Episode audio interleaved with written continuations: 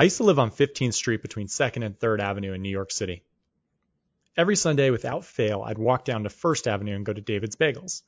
I'd wait on an absurdly long line to get a pretty good bagel and an awful cup of coffee, pay in cash, which sometimes came with a $4 surcharge from the ATM in the corner of the bagel shop because I'd get to the front of the line and forget the credit card machine was always broken.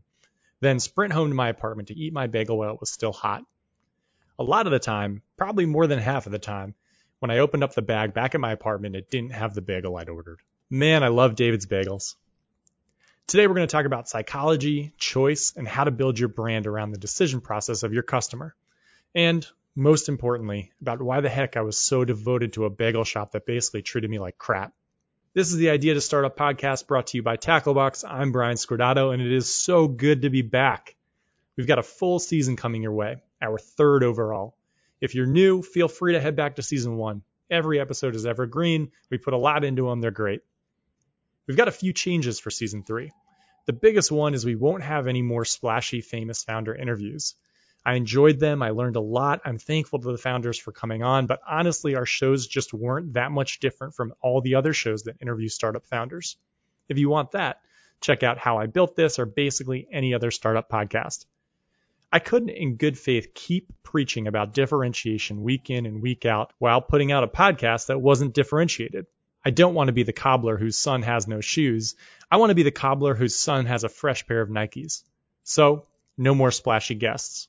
We'll lean on two themes for season three.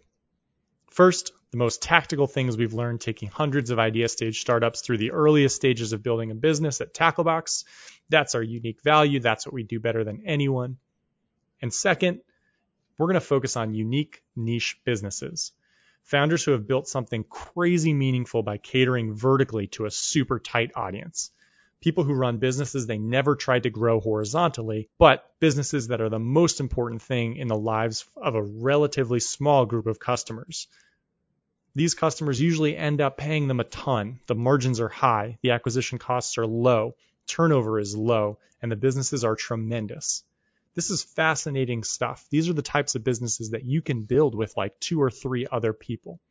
We've got everything from bonsai clipping to body movement training and more. And the last change for season three, all of my episodes are going to be 12 minutes long or less. So I got to wrap up this intro and get us back to bagels.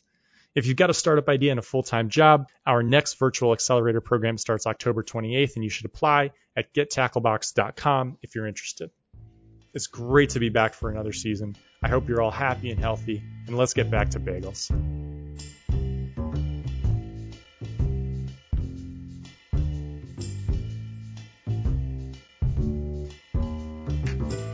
There are two types of people in this world. Well, there are two types of people in the six block radius that surrounds David's Bagels in the East Village in New York City, where I used to live. David's people and Bagel Boss people, and the rivalry is fierce. Bagel Boss is the nearly identical bagel store that is literally two storefronts down from David's. They're so close that you can spit from the line that forms outside David's to the line that forms outside Bagel Boss. I'm told some people have. Everyone has an opinion. No one goes to Bagel Boss sometimes and David's other times. This is tribal. This is the House Lannister and House Stark of the East Village bagel scene. So which bagel shop is better? I'll swear up and down it's David's, but I've been given Bagel Boss bagels by a friend pretending they were David's, and I honestly couldn't tell the difference. The point is that practically there is no difference. They're both pretty good bagel shops and they're on the same block. So why does this matter? Because I care deeply about a bagel place. And for anyone who makes and sells stuff, that's a big deal. Let's break it down and figure out why. It all starts with humans and how humans make decisions. It can be tempting for entrepreneurs to zoom out and think about your customer as a group of people at the top of an acquisition funnel. You can grab them through Facebook ads or newsletter placement or in real life if when you're listening to this we're out of COVID, but it's usually more effective to think of your customers in terms of unit economics, one customer at a time. What's the most likely path of one of your customers as they circle the decision you want them to make? And how do they feel during that process? What are the other factors in their mind at that moment? And what other options do they have? And how do they frame those options? In my case, my David story goes back to the first ever weekend I was in my apartment. It was 2014, and I might have celebrated moving into my new place a little bit too aggressively. I woke up groggy and hungry around 10 a.m., and I distinctly remember texting a friend who already lived in the area, What should I do for breakfast? He replied, If you want a bagel and you like bacon, egg, and cheese, definitely go to David's. It's right next to this other place, Bagel Boss, but David's has better bagels and Bagel Boss is kosher, so no bacon, egg, and cheese. I didn't want a bacon, egg, and cheese, but I still went to David's, and I've never turned back. Dan Ariely wrote a great book called Predictably Irrational. I'll pop it in the show notes and you should read it, where he talks a lot about the choices humans make and how predictable they actually are if you know what you're looking for. My decision process to land at David's is pretty typical of how humans make decisions. First, and maybe most importantly, we do not want choices and we do not want to make decisions. Choices create anxiety and they're demotivating. This is why last weekend you scrolled through Netflix and HBO for 20 minutes before you just watched another episode of Parks and Rec.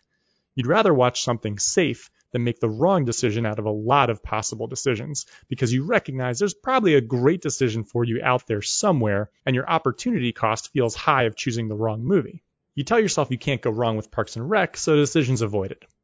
So, how do people make decisions? Let's go back to Dan. Here's a quote Humans rarely choose things in absolute terms. We don't have an internal value meter that tells us how much things are worth. Rather, we focus on the relative advantage of one thing over another and estimate value accordingly. Basically, we don't process value well. It's tricky for me to directly compare a bagel shop to an upscale sit down brunch, a breakfast burrito, a diner, and cooking eggs and bacon at home. I can't compare two movies if I haven't heard of them, and they're a 68 and a 74 respectively on Rotten Tomatoes. But it's easy for me to compare David's and Bagel Boss. They're both bagel shops, and David's has bacon, egg, and cheese. Done. I'm conditioned to choose between two easily comparable choices, and these literally could not be any more straightforward. I'll do whatever I can to get to that type of an easy decision. And if the decision doesn't fit in that framework, I'll ignore it. I was a David's guy from the first text, even though I'd never tried the bagels, and that meant that whenever I had a decision to make Sunday morning, it wasn't amongst a bunch of choices I couldn't easily compare.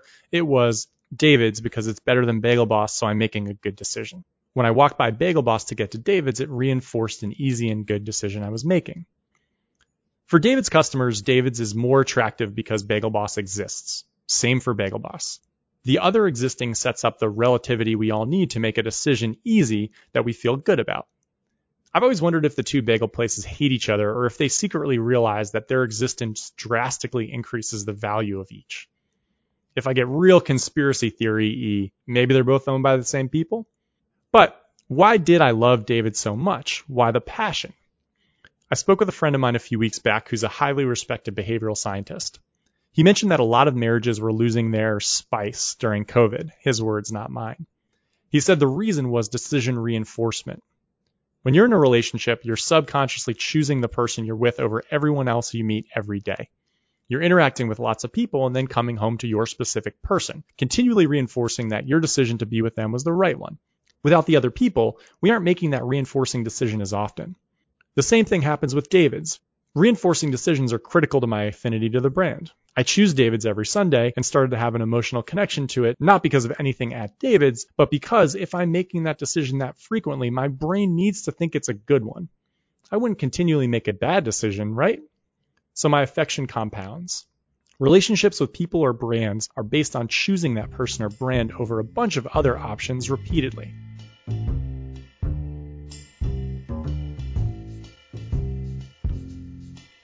In the immortal words of my dad, words I've probably quoted 25 times on this podcast already, that's all cool, Brian, but what's it got to do with the price of beer? Why should you care about this? Because while Bagel Boss and David's are set up perfectly to coax customers into choosing one of them, it won't happen this nicely for you. You'll need to choreograph and facilitate the first decision your customer makes to hopefully kickstart a cycle of loyalty. There are three things to think of. I think of them as the bagel rules. First, frame your product in a way that it's simple for the customer to choose. Make the relative value clear. If a real estate agent wants to sell you a $500,000 Victorian house, they'll show you another $500,000 Victorian house with a kitchen that needs renovation and a $600,000 colonial. The colonial has no relative value against the other Victorians, but there's clearly one Victorian that's better than the other, so you'll choose that one and feel good about the decision. They frame the decision in a way for you that made your final decision obvious. Second, lower the bar for the first decision your customer will make. Create a scenario where the customer will be crazy to not interact with you. This will create opportunities for your customer to choose you repeatedly and reinforce that first decision. Third, understand the decision flow and swim upstream. Understand all the decisions your customer makes leading up to the decision that you want to impact. Know which ones come first, know which ones are most important, and then focus on those. Let's say you've got an idea for B2B HR software. It'll make onboarding much smoother and instill a culture and values that'll decrease turnover at any company you work with. The metric you're after is lower turnover, and the method is an HR onboarding program. So you might start cold emailing people in HR. You tell them that you're going to help decrease turnover with a new onboarding system. Think about the decision from HR's perspective. Sure, turnover is bad and they'd like to minimize it, but what are they comparing you to? What's their process for hiring and onboarding people now? It's probably made up of various types of software, in person or Zoom interviews, a hiring and complex onboarding process that consists of hard coded pieces, maybe some flexible ones, maybe different processes based on different teams. There's no way for them to be able to gauge what type of impact you can create because you're not framing the decision as digestible at all. So they won't respond to your cold email. Then you'll wonder, why don't I get any responses to my emails? The answer is decision framing. What you need to do is think about their process. Maybe the first thing they do when they're hiring for a new position is write a job post. This might land on HR's shoulders and it might be frustrating. If your first email talks about your company's goal of decreasing turnover through onboarding, and then you say that it all starts with the language in the first job posting, and you'd love to give a new job post they've written in audit, the decision becomes a lot easier for them to digest. It's classic foot in the door, but we usually think about this for bigger companies. It's required for startups too. Zoom in with the specific details on the current process, then give an easy one for one swap with clear value that you can use to get your foot in the door. Hopefully, this will create loyalty that'll compound. When your customer doesn't know you and has no understanding of your brand, specificity will create trust. Vague, broad value will create indecisiveness. Indecisiveness is the killer in the startup world. Find the bacon, egg, and cheese that'll make the first decision easy, then continue adding value to make the value compound. Now let's finish the podcast with why I don't go to David's anymore.